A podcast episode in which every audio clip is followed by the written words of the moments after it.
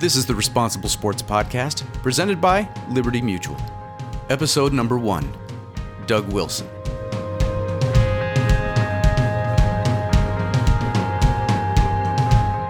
Responsible Sports is a program dedicated to supporting coaches and parents who help our children succeed on and off the field. Each episode, our host, Jim Thompson, Executive Director of Positive Coaching Alliance, will be joined by some of the most influential players and coaches to share their thoughts and experiences with responsible coaching and responsible sports parenting. On this episode, Jim welcomes Doug Wilson. I love to see a player make a mistake on the ice in the first first shift of the game or something bad happen and see how he reacts to it. Doug is a former NHL All-Star defenseman for the Chicago Blackhawks and current general manager for the NHL San Jose Sharks. In this responsible sport conversation, Jim talks to Doug about the Elm Tree of Mastery, where parents and coaches encourage young athletes to focus on three main principles effort, learning, and bouncing back from mistakes. Funding for this program has been generously provided by Liberty Mutual. Responsibility. What's your policy?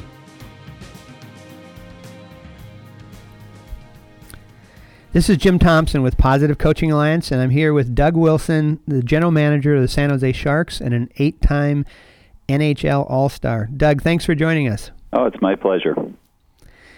Um, Doug, you were um, you were one of the top defensive players in uh, the NHL when you played for the Blackhawks, and even won the, the Norris Trophy as the top defenseman of the year. Um, nonetheless, once in a while, somebody got lucky and scored a goal against you. How, how did you how did you bounce back and get your head back in the game when an opponent scored a goal against you? Well, first of all, it was more than once in a while. It's, uh, hockey is a game of mistakes, like most uh, most athletic sports are, and um, uh, the preparation that you put into the game is uh, you know the mental aspect of it anyhow, and you always try to visualize good things happening, but you also have to be prepared when something bad happens um, to say, you know what, that's just part of the game and go forward. So I think it was the understanding that uh, uh, hockey is a game of mistakes. You can't be afraid of failure, and just uh, understand that all you can do is control the next shift and uh, the next couple of minutes in your game.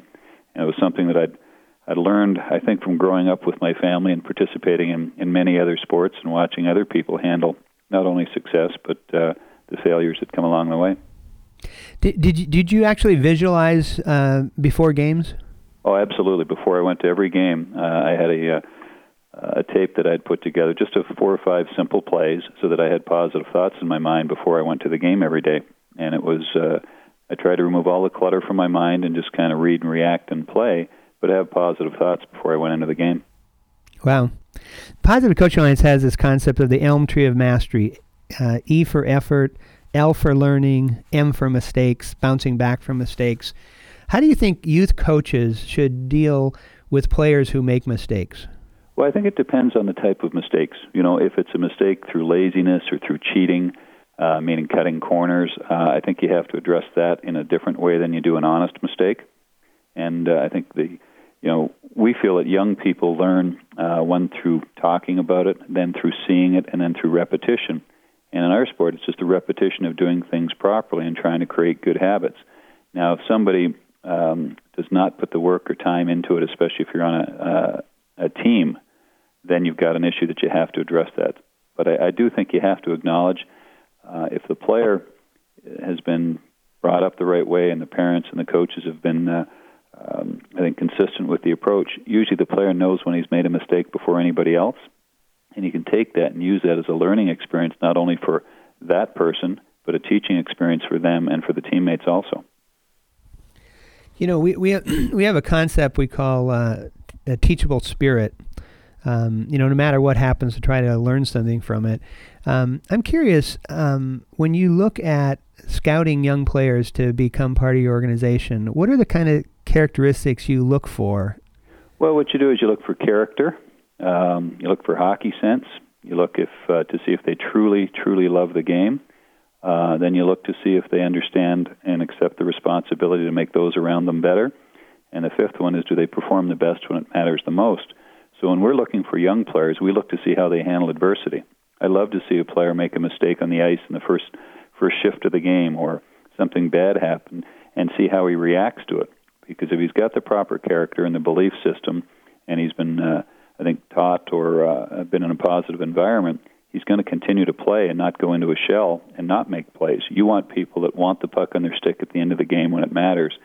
And you know, when you're a kid and you're playing outdoors with your friends, there's no adults around or uh, or coaches. That's just your your natural instinct. So I think it's really important that coaches and parents um, kind of enable and support uh, that type of approach. That you know things do happen. Now show what you're truly made of, and, and that is how you react to uh, a little bit of adversity. You know that that seems like a really important message for athletes because I think when athletes are in a tryout situation, they feel like they can't make a mistake, and if they knew that uh, how they responded to a mistake could actually uh, benefit them, that could that could help them a lot. Well, we try and share that with them up front. Is we don't expect anybody to be perfect. You know, that's not what uh, what hockey is about, and it's very few sports are are that way. Um, but if if you know and you have a belief system in yourself, I remember talking to Michael Jordan once. He'd missed. Somebody had asked him. He'd missed 11 baskets in a row. What did he think was going to happen on the next one? He says, "I'm going to make that one. There's not even a doubt in my mind." And and that's the type of uh, approach that you really want. And and kids are fearless. You know, they uh, uh, they react sometimes to other people if they think that, geez, you know, that's uh, something bad has just happened, and, and how do I react to it? I think that the parents and the coaches can inspire those teachable moments and really instill uh, the ability for an athlete to flourish uh, in the face of adversity. Even though I always also feel that how you handle success sometimes is even tougher than how you handle failure. Say a little more about that, because I think most people think, "Wow, if I'm successful, that's that's the end of the game." Well, how you handle success sometimes, uh, um, if you become bigger than, bigger than the team, you start feeling full of yourself. You lose the respect for the game. Uh, you might not be as humble and respectful as you should be. So, uh, we watch for players uh, that sometimes uh, believe their press clippings and uh, and go outside of the, the, the team dynamic, and, and how you handle success uh, that can reveal an awful lot about you too. No, that's great. Um, another concept we talk about it in Positive Coaching Alliance is the emotional tank. That every kid, every person really, but every kid has an emotional tank, and when it's full, they can play their best. Um, when it's drained because they're yelled at all the time, etc., they don't play their best. I- I'm wondering, uh, what coaches in your career were were good at filling your emotional tank? Well, I had a, a great coach, probably the winningest junior coach in in hockey history, Mr. Brian Kilrea, and he could be very firm, uh, you know, on how things needed to be done. But if a mistake happened, you know, he would um, he wouldn't yell a lot, but he could get his point across in a respectful way that um, we did respect his opinion so much. We didn't want to let him down, but he also knew when to pat us on the back, and uh, he was hardest on us when things were going well and he was a little more compassionate and understanding when things weren't going well because he knew we cared. And it's exactly like you say to be able to fill that emotional tank. I have players that if they go home after the game and they obsess about the game and they worry about it and they think about it and somebody's yelled at them and you know, so, uh, their parents are being hard on them, that's more draining probably than them going and running a marathon. So they come back to the rink the next day drained and not ready to go back to work with a positive uh, approach the next day. So you always watch for that emotional tank. And for kids, I think it's even more important. So th- there's some research that sh- that indicates that an optimal ratio of tank fillers to tank drainers, or criticism, let me say, um, is about five to one. Five positive tank fillers for every time you criticize a kid, and we actually call that the magic ratio because if you if a coach gets to that five to one ratio, magical things start to happen. From from your experience, both in youth uh, sports and professional sports, that magic ratio five to one. What do you think of that in terms of uh, sports all the way through up to the professional level? I think that's probably fairly accurate. I mean, uh, different players um, and different people react to different things, and that's where, to me, a coach has to be like a, uh, a teacher and look in the classroom and look on his team and say, okay, this player responds to this and this and this and this, and this other player responds to this, this, and this. But I, I think it's um, um, there, there's a great story I think that was written many years ago about the greatest athletes giving their greatest performance. Wilt Chamberlain getting 100 points, Bob Beamon breaking the long jump record by almost two feet. Uh, uh, people, you know, breaking the 20 uh, 20 foot barrier in pole vaulting, and they asked them what they were thinking when they were performing, and they always said, "Well, I wasn't thinking about anything. I was just playing." And I think that's where sometimes the clutter comes from. Uh, you know, the act of demotivating an athlete by yelling or or criticizing when that's not the time and place and that's not what's needed for that athlete at that time. And we always try to clear our players' minds. And if they're thinking, geez, you know, what's the coach thinking about me or who's going to yell at me next, instead of just playing and reading and reacting, it gets in the way of your best performance and probably the most enjoyment from your from your activity or your sport. Great. You know the the Sharks this year had a just a great regular season, and I know you and and uh, the team were disappointed in the playoffs.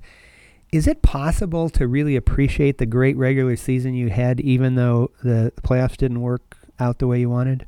Well, you've got to take, you know, I always take time and I let the emotions uh, uh, diminish uh, before you make an honest evaluation of what happened. And there were some really good things that happened. You don't win the President's Trophy and get 117 points by smoke and mirrors. You have to have people that perform at a certain level uh, as a group.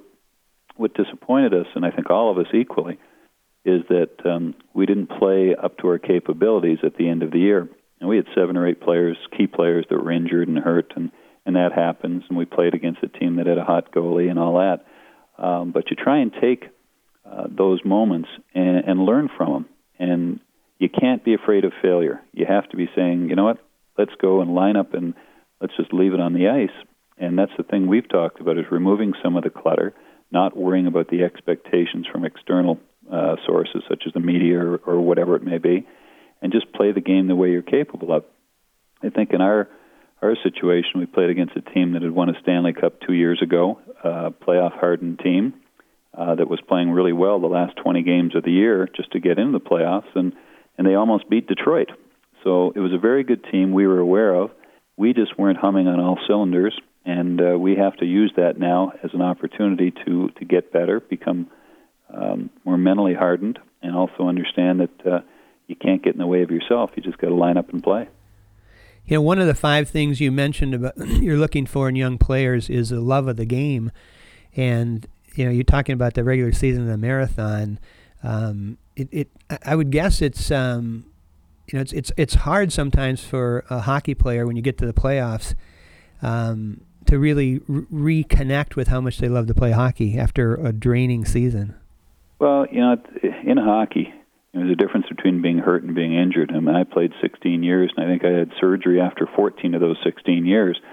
So you've got to push through things, and uh, it comes down to I use a term a hockey rat or a gym rat, somebody that truly, truly loves the game, remembers where they came from, remembers why they play the game. Uh, sometimes you see athletes where the pilot light has gone out a little bit, and their love for the game has kind of gone away um, doesn't make them a bad person. It just means that it's a really tough, tough game. Seasons are long. Um, you do have to push through, as I say, the, the injuries that, that come your way. But the guys that love the game the most, and if you get the a group of them together, good things are going to happen because it's not always the most talented team. It's the team that truly understands we're 100% in, and we're going to do whatever it takes to win. Uh, it might not be pretty. It might be somebody blocking a shot um, somebody making a, a little play that can turn a game around. So the the dynamic of the respect for the teammates has often as much to do with success as the talent level. Well, one of the other big ideas that Positive Coaching Alliance promotes is is honoring the game.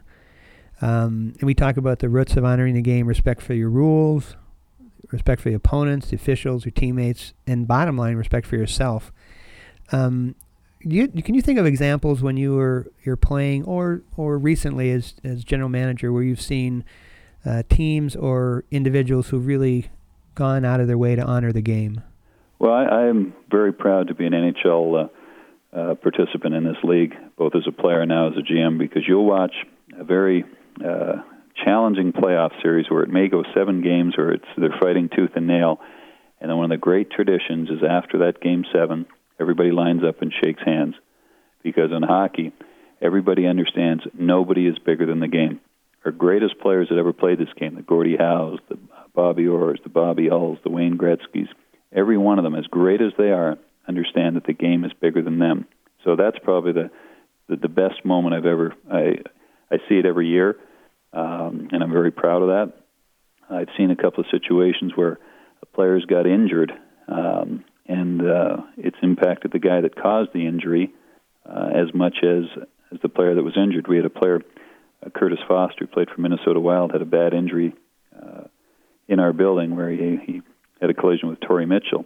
Torrey Mitchell was basically in tears knowing that both players were playing hard, but this guy got injured in a hockey play. And they both contacted each other after, and you know we uh, kept in touch with Kurtis during the whole process. But you know you don't ever want to see anybody get hurt in this business, and the respect that our players have for each other, uh, which I think is uh, uh, is shown by the handshake after a game seven, but also where there's injuries that take place, how our how our players handle it. So I uh, I have great respect for everybody that's ever played the game of hockey, and uh, we like to see that go all the way down. See the young young kids that play it watch that on TV, and see how much our players truly do respect the game and each other. You know, the the media tends to focus on the negative things that happen, but you just gave us several examples, some really positive things, and you know, thinking about uh, capturing those stories so you can share them with your players to to create teachable moments. So they'll they will play the way um, their heroes play. Seems like a really important part.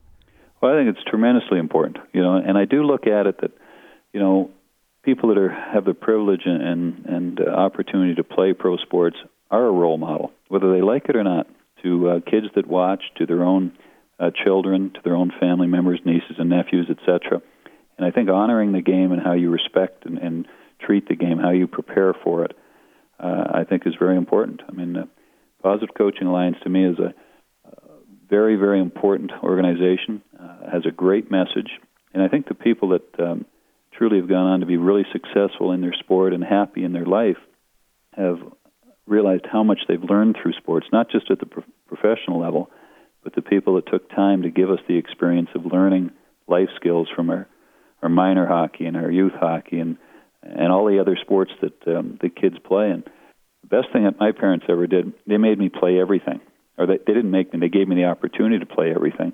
And one of the wonderful moments was you know, I was a pretty good hockey player, but I wasn't really good in maybe one of the other sports. They'd make me go play that sport so that I would have the perspective from the other kids that might not be really good at something, but they're playing it because they love it.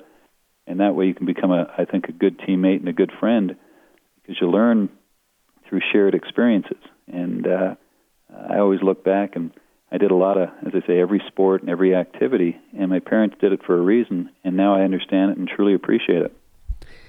You know, one of the, the, probably the most uh, prevalent question we get from parents when we do workshops around the country is the pressure that the parents feel from coaches and, and just in general to specialize and play one sport year round. And I think you're, you're, uh, example there is really compelling argument to not specialize too early.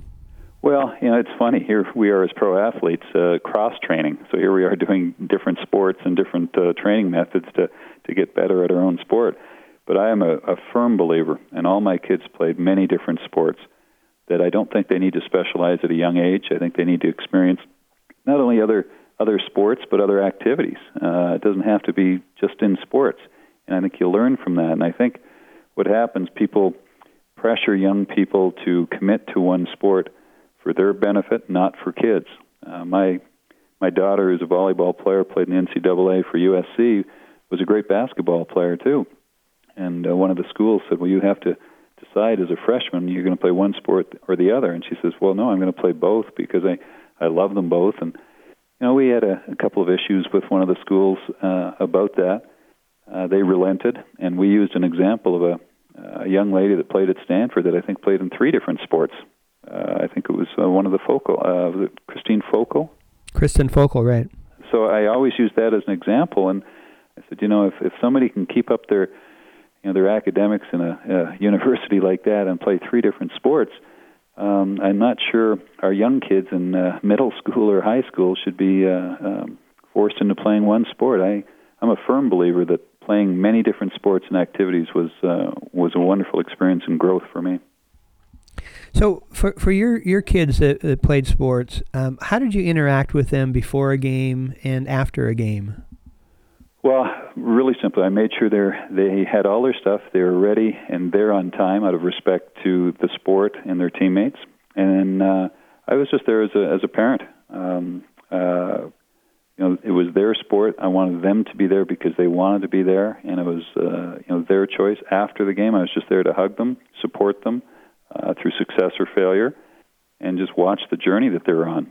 Um, I was not a, an overly vocal parent. As a matter of fact, you know, there's some parents that would come to me and ask me for, uh, you know, my advice or what I thought, and I said, you know what, I just enjoyed the game, um, supported the coach, uh, and uh, you know, wanted to make sure that it was a, a safe, healthy environment for for others. Um, and I think that's parents sometimes get involved with the, the financial and the uh, the time commitment, and I, I think they're missing really what the what the goal should be in sports because the the percentage of them that are going to go on and get a scholarship or make a living in that sport is going to be very uh, very small. But the experience of sports with their peer group, learning those life skills, that's what it's really all about. It seems like a lot of parents kind of take over their kids' sports experience and what I, I got from what you said about your kids is you left it in their hands. It's their experience, not yours. Well, you know, we supported it as a family, you know, and all the other kids would go there and watch each other play and support them. Um, but it has to be their experience, and you know, it's wonderful to. You don't want to live your life through your kids. You want to be part of their lives and and meet their friends and and watch their experiences and all those things. Um, but I just found it was much more enjoyable for for them and for me uh, just to know that we were there supporting uh, an activity that they wanted to do. And all we asked is they worked hard and you know, committed to doing it, and we're on time, and um, we're good teammates, and understood that that they had to make it a good experience for everybody else that was there, and that's how I was raised, and um, uh, it's worked for our family. Great. You know, we, we talk about responsible sports and responsible coaches who, who really have two goals. One is to win on the scoreboard, because uh, we live in a competitive world and kids need to learn to compete. But that second goal, it's even more important to use sports to teach life lessons. What what advice might you have to new youth coaches or experienced youth coaches for that matter who who want to be responsible coaches and who want to be character educators? Well, I think they need to think back to who impacted their lives growing up, and I think they have to truly understand uh, that kids are watching, and kids really, really learn and absorb how a coach uh, teaches, how a coach handles pressure, uh, the language that they use, and what it is they're trying to accomplish. And it's uh, it's not easy, um, and you know sometimes parents uh, thinking they're doing the right thing can undermine a coach. I mean, there's a time and place to talk to a coach and and and listen to a coach. Uh, there's a time to understand prior to the season, you know, what the goals are for the year and and what the guidelines are on, on the development aspect and where the team's going to get to. You know, communication is the key in life. Uh, how you communicate um, if your kid's seeing you communicating in a negative way or in a very loud vocal way, uh, it's going to impact them.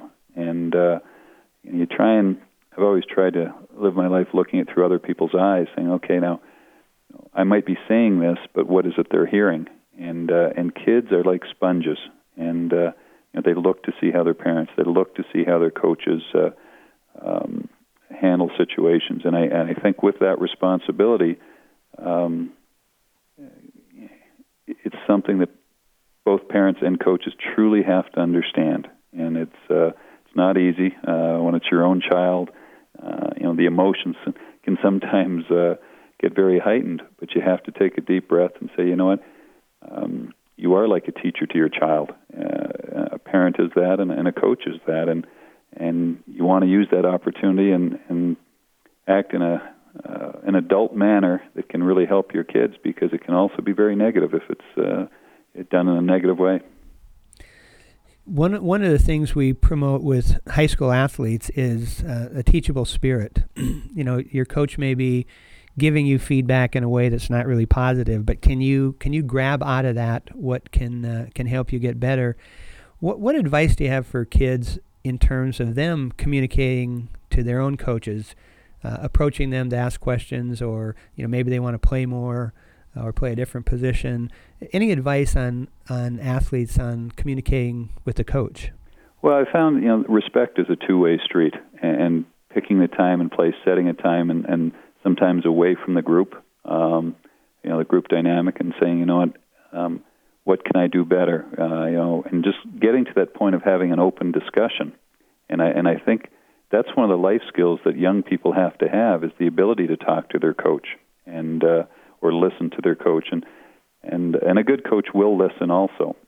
And if you can find a solution and say, you know what, here's some things I want to work on and I want to get better and um, you know if I can do that, uh, you know the results will take care of themselves and and that's what really youth sports are all about. And even professional sports is you know the developmental aspect of it to heighten a a player's game. There was a great story about Terry Francona uh, with the Red Sox where when he was playing, his uh, coach I think would always pull him out the seventh, eighth, or ninth inning because he just wasn't uh, comfortable I think with his defensive game, and you know he would always get upset by that. But his coach the very next day would always be there to hit balls at him to help him get better. So it was yes, I've got to do what's right for the team, but tomorrow we're going to work on something to get you better. So maybe in the future you can handle that situation. And Terry Francona talked about that was great coaching. He did what was right for the team, but then took time to help that individual grow as a as a person and as a as a player. And that one stuck with me. I thought that was pretty impressive. That's a that's a pretty inspiring story. Yeah, because I think you know, but athletes and and parents especially, they're so focused on their own kid that they forget that the coach is trying to balance playing time and the objectives for the whole team. And you know that that's a, a great story. Thank you. Well, I think if you can, you know, coaches, you know, can be verbal and, and sometimes get emotional and, and critique a player. It's one thing to critique them, and then it's going to say, well, tomorrow we're going to work on getting you better at it. So it's, uh, you know, there's a solution involved in the process. Yeah, that's great. From a from a parent standpoint, talking about communication again, let's say a parent is concerned about something a coach is doing. What's the best way for them to approach that coach? Well, I've always felt that uh, it is in a uh, again a respectful way. Um, take the emotions out of it. Right after a game is usually the worst time when emotions are high and there's other sets of eyes around there. It's to say, you know, is there a chance we can talk, uh, you know, when it's an appropriate time, and set a time to do it. And uh, I think when you understand before the season starts what the expectations are, what the guidelines or rules are going to be, uh, that's a very important meeting. But then I think during the year, I think the communication of saying, you know, let's just have a review and you know, how's you know my son or daughter doing? Uh, are there things that we can do to help? Um, if the coach thinks that you're supporting what they're trying to do, I think they're going to be um, much more open and, and respectful to it. Um, but if you're critiquing or undermining, uh, I think that's counterproductive for the coach, for the parent, and for the child. So that would be my recommendation: is to find a time and place, and maybe you set up a uh, you know, a quarterly review. You know, the season set up, whatever the time frame of the season, and say, you know, let's. Is there a chance we can talk in a month or so? So you've already got something scheduled. Uh, just getting together for a cup of coffee or something, but away from the uh, the court or the rink or the field. Uh, so it's not a um, contentious type of environment. And if the if the parent has been supportive of the coach before, as you say, then that makes that harder conversation easier to have. It, usually is, you know. And as I say, if you can somehow neutralize the emotions, and uh, as I say, before a game or after a game is usually not the right time um, because the coach's responsibility is to the group. Um, but his his responsibility, much like a teacher in a classroom, is to have each individual student grow and develop also. Yep. So what about uh, what about parents whose kids are moving up from the recreational uh, game to the much more competitive? Uh, any advice for them to handle that transition?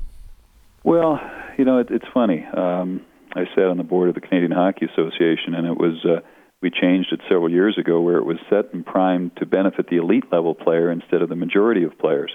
And I've always felt that uh, the game is there for the majority of people, and everybody should be able to play it for as long as they want and uh, find the level that they're at.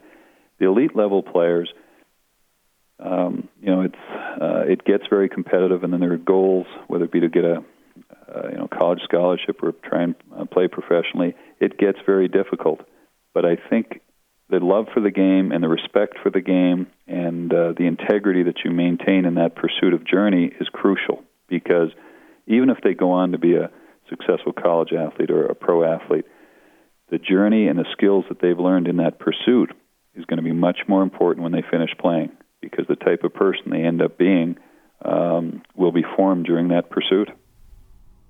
You know, it just just made me think of the movie Bull Durham, where uh, Crash Davis, the Kevin Costner character, is is talking to the, uh, Nuke LaLoosh, the pitcher, and he says, "You know, you don't respect me, and but that's okay. But you don't respect the game, and that I can't accept." Absolutely, absolutely. It's uh, you know, and, and hockey is, is specifically that way. Nobody is bigger than the game. You have to give back to the game. Um, in hockey, nobody's bigger than the team, and uh, and that's one one thing I love about our game is that uh, when you see kids play it, everybody has to play offense and defense. You have to be respectful of your teammates. You have to do things to have them be successful, and it's uh, um, you know it's something growing up from when I was a you know a pee wee player to a bantam player to junior to, to pro is that it never really changed, and uh, to be successful in in the NHL, um, you've got to respect your teammates, respect the game, not cut corners, and those are pretty good skills to uh, apply in, in all of your life.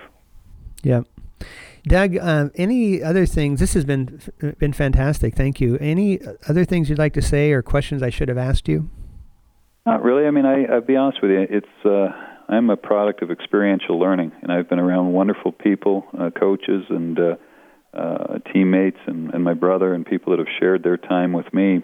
And and I do think that that's what's great about sports is even when you finish playing, you know, if you go into coaching, youth coaching, or your kids play or whatever. It's a way to give back to the sport, um, and I think that does transfer over into how you live your life and and the joy and happiness you have in your not only your athletic life but your your everyday life. And um, I thank you for giving me the opportunity to just share some of the things uh, that people shared with me when when I was growing up. Well, I really appreciate that, and I really appreciate your uh, support for the Positive Coaching Alliance movement. Uh, it's an honor to have you involved with us. Well, I, I think it's a great honor because it's uh, it's right on track, and it's exactly what is needed. And I think um, the more people that get involved with the alliance, the more that they will understand that uh, it's for the right reason and really does uh, help our kids. Great, Doug. Thank you so much. Thank you, Jim. Thank you for listening to this Doug Wilson episode of Liberty Mutual's Responsible Sports Podcast. To learn more about responsible sports, or to download valuable tools on how to teach and practice the principles of the Elm Tree of Mastery, visit www.responsiblesports.com. There you will find both responsible coaching and responsible sports parenting online courses, and you can visit the Resource Center to download teaching and coaching tools. Music for this podcast has been generously provided by APM Music. www.apmmusic.com.